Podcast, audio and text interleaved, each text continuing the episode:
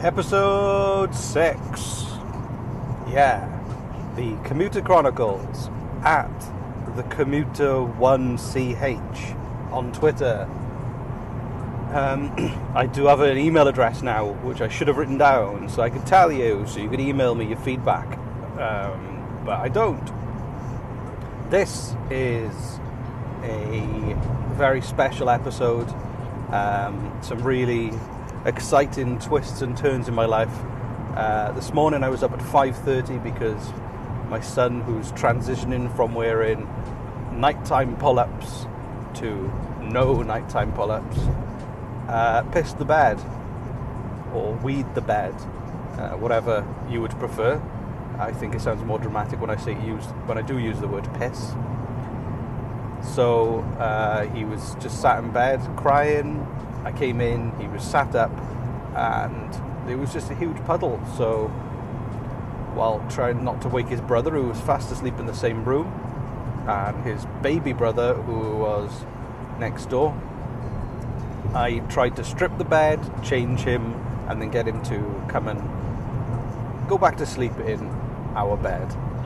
Um, but it got me thinking because as much as I could remove all of the sheets and the, the mattress protector, the piss was deeply seeped within the mattress, which kind of gives you a few different options. You could leave it to dry out, you can spray it and wipe it and hope that you can dilute the piss somehow to reduce the stain and the smell, or you could burn the mattress, throw it out of the back of a truck into some woods.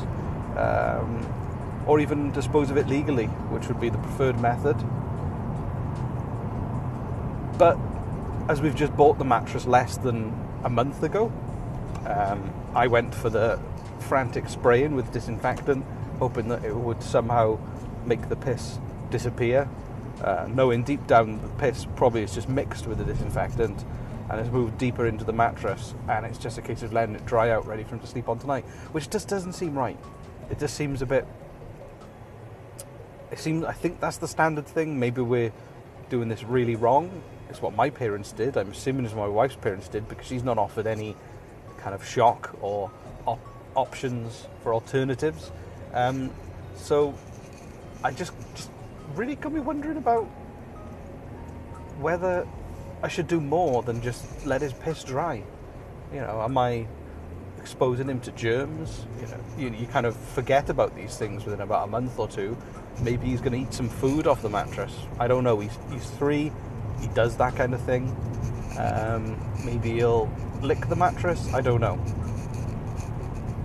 I just feel like buying a new mattress because he pissed on it. If he, if I, if he'd done that, we've got three kids. If every time a bit of bodily fluid had hit a mattress, then we bought a new mattress, we would, we would have no money left. We uh, would be bankrupt and we would have abandoned mattress sleeping. Uh, we'd probably have straw that we would change every night, uh, muck them out in a sense, as you would a stable animal. But the really stomach churning thing, I guess, is that we've always just let the piss dry out and let sleep on top. Um, I don't really know what to say. I, I can't work out whether I'm an awful parent or not, or whether that's all you can really do unless you're a millionaire. But anyway, so hopefully by the time I get home from work, the piss will be dry. Um, I put the bed in in the washing machine. Uh, my wife will continue the process now that I've left for work, so the bed should be ready to go as if nothing ever happened. But I'll know is there, and I'll know that deep in that mattress there is some dried piss and that worries me. It really does. You know, because that's that's one of my beloved children sleeping on top of piss that I know about that I feel powerless to do anything about. Uh, in lighter news, uh, the weather's good. Everybody hates hearing about other people's weather. It's not relevant to you, but it's relevant to me, so I'm going to talk about it. So the weather is good. Um, 16 degrees at roughly half past seven in the morning, which, by my standards, means that it's probably going to be too hot today. Um, if it gets above 20, I start to struggle. 20 is my perfect temperature. Um, anything above that, and for a human, I do perspire a lot. Um, even below that, I'll still perspire, just not to the extreme levels that I capable of further up. I kind of have to resort to drinking salt water on a regular basis, which I know would drive a, a castaway insane on a raft, but um, just so much liquid and salt escapes from my pores that it's kind of a necessity for my body to continue functioning. Um, I approached a car broker, a car broker who helped me get my awesome Ford Fusion, explaining that I was looking for a car that uh, would do less miles to the gallon for my commute to work. Just me. Um, and he replied with a really, uh, well, a car that I want, a car I think he knows I want, which was a Subaru Impreza, which um, I like. Uh, but the miles to the gallon were worse. So um, he even said, "Hey, come and have a look at it on Thursday." And I was, I kind of, my initial reaction was cool with three exclamation marks, and then my wife said, "Hang on, why are you changing a car you like for one that you like if it's not going to fulfill the exercise of reducing your fuel consumption?" So I, I then replied saying, "Not cool, actually." Um, because my wife is really good at talking sense into me. I was thinking like a excited schoolboy with car keys and a driver's license. And then sent a list of cars that aren't quite as exciting. But, you know, I'm in my mid 30s, I've got three kids. Um, having a fast, sporty car um, is kind of a, a non essential item as much as I'd like it, as much as I do enjoy having one. Um, part of me feels like I need to give up on those kind of dreams um, and roll over to the responsibility that dominates my life. Um, I'm accepting of it. I'm not bitter. I wanted kids, and you know you can't drive around in a sporty car all of your life. I think people in their 50s driving around in Ferraris kind of do look stupid, but the irony is that only people in their 50s tend to be able to afford Ferraris. So I guess that's just your typical Ferrari driver, unless you're a rich kid, and then you see a rich kid driving a, a Ferrari, and you think, rich kids. Oh. So there's no real. I don't think there's. The only person who can drive a Ferrari well is a professional race driver um, or a Bond girl, I guess. Um, I, I'd feel like an idiot driving one. I really would, um, because. Well, also I'd be afraid to park it anyway. I'd, uh, who would spend the, the cost of a house on a car, which, you know, cars depreciate. Cars are expensive to put on the road, which I suppose if you've got the money to buy a Ferrari, you don't care about those things. Depreciation is not something that keeps you up at night. Um, but at the same time, you, you wouldn't just want to leave it because I've seen supercars parked up on on streets in places like London and, and various other areas, and you just get people taking selfies with your car and sitting on top of it and just doing signs with their hands while leaning into the number plate and just I suppose is the ultimate kind of look at me.